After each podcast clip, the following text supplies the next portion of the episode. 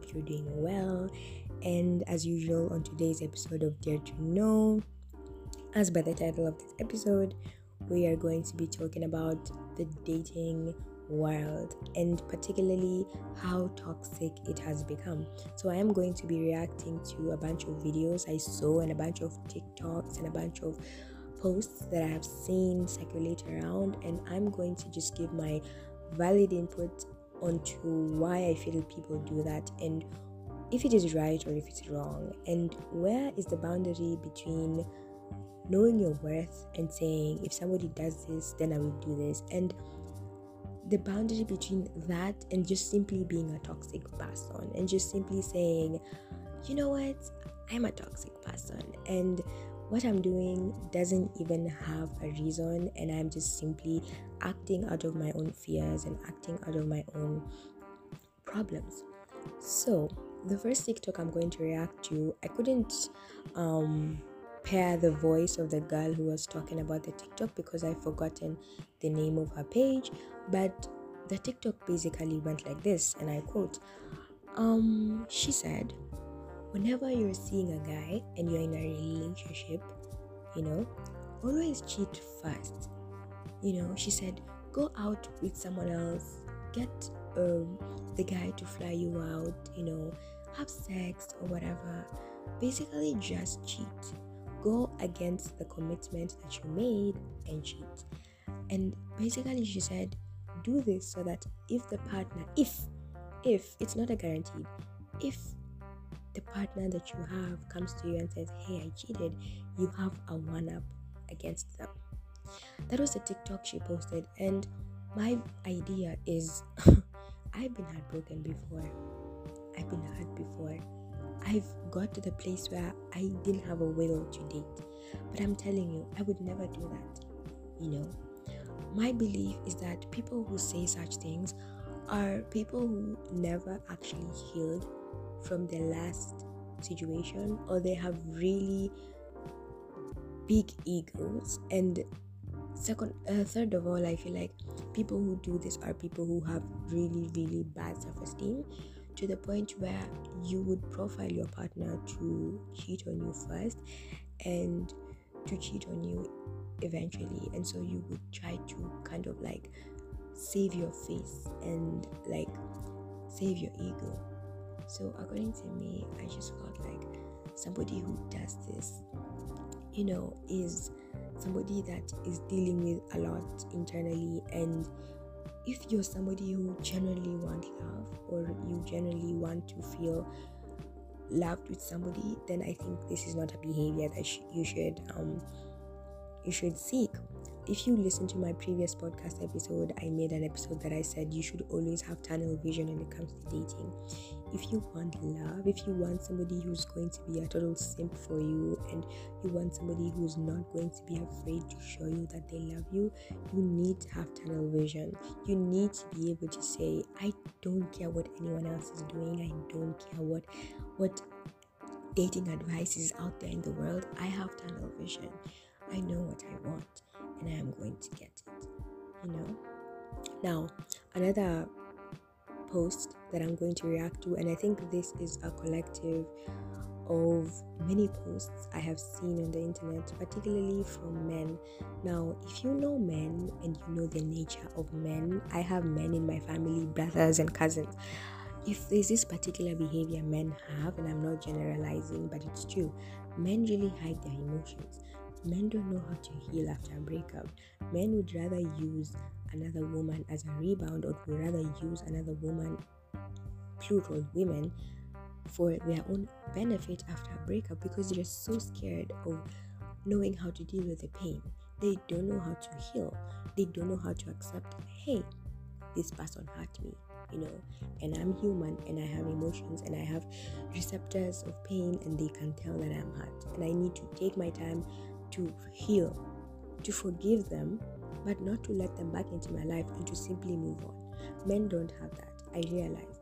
So, majority of them have really toxic behaviors that they will embody after they get hurt, or even sometimes after they hurt other people.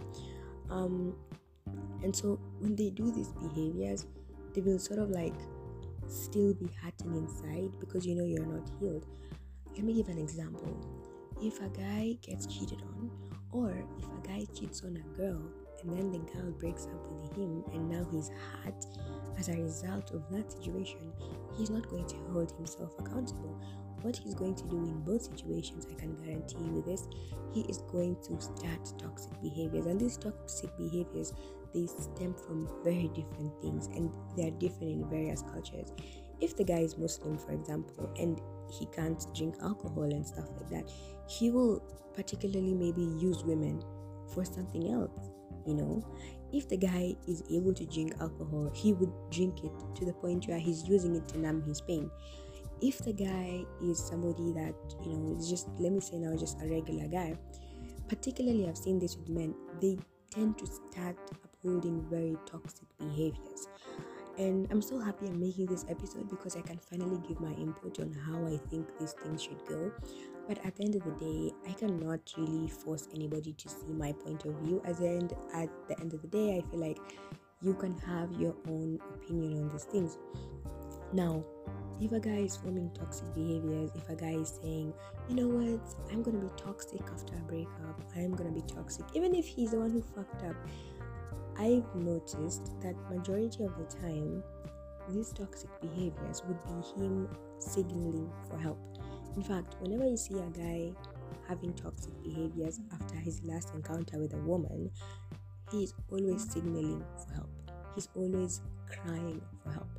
If you see a guy saying, I will never spend on a lady, and in his past relationship, he was a spender, he is hurt and he is signaling for help you do not have to, to turn stone cold after a breakup. I always say when you turn stone cold after a breakup, you're giving that person that broke your heart the power over your life. Can you imagine somebody that is not even in your life influencing your decisions in the future, right? Mm. So, if a guy was relationship material, if a guy believed in the value of love, if he believed in being loved, what he will do is if he gets heartbroken, even if he's the one who messed up, he will start having toxic behaviors. You'll hear him say things like, Oh, I don't want a girlfriend. That is normally a signal for help. Now, I'm not saying it's wrong not to want a girlfriend. I'm not saying it's wrong not to want to spend on women, but I'm talking about somebody who initially used to want or do these things. So if you see a guy who's like, Oh, I don't want a girlfriend because he had a bad experience and he had a girlfriend initially, that is a cry for help. You know, if you hear a guy, and this one I love, if you hear a guy who, in his past relationship, in his previous relationship, he would um, treat his girlfriend with affection. He would, you see a guy who would give you um, his his hoodie because you're cold and, and you forgot yours.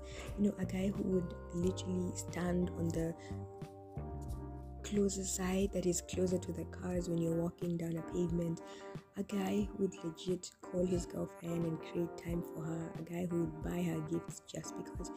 When you see a guy who now rejects those behaviors, or you see a guy who's saying, Oh, I would never quote unquote simp for my girl or a girl ever again, that is a cry for help. Let me tell you, the reason I'm saying this is because majority of these men they will still be hurting at the end of the day.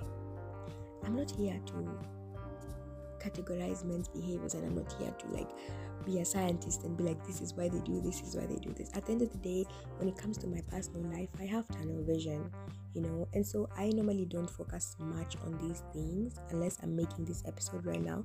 But I normally don't focus much on these things. I always focus on what I want and I reject men who are not what I want.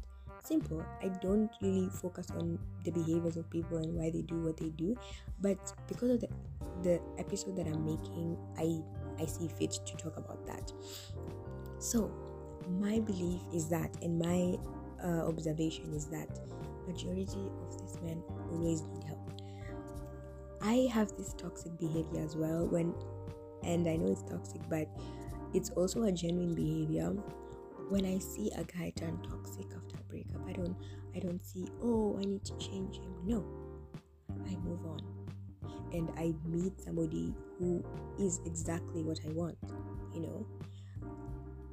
I don't think that because somebody has hurt you or because somebody has done something wrong to you, I don't think that you need to change and become like them. I don't. I think you need to be a better person. Forgive yourself, forgive them. Cut them off, which is always my biggest advice. Cut them off. And then create a healthy boundary and then move on. And ask yourself, okay, do I still seek love? Do I still want love? Maybe yes, I do. Okay, so how will I ensure that in the future I create a healthy place where I get the love that I want?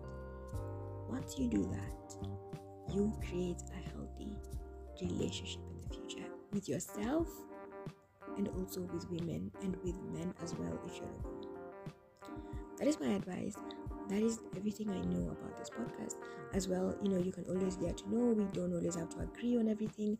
You know, I'm sure there's somebody who listened to this and said, You're so wrong in these things. Or somebody who tried to say, Also, women, also, women do this, also, women. And so, you know, I'm not here to argue. Um, at the end of the day, just Dare to Know and we can always agree to disagree. And i hope you learn something. And i hope that if you're one of those people who say oh sometimes i also find myself going into the, the toxic world you can be like okay thank you you know. And from now on i can have tunnel vision with what i want and i can avoid being influenced also remember people who are doing these toxic things you don't know how they feel inside majority of them according to me are always hurting and it's always a sign for help you know and so that is all i had to say that is the topic of the podcast episode. And as usual, you can always meet me next week when we have something more interesting. And that's all for today. Goodbye.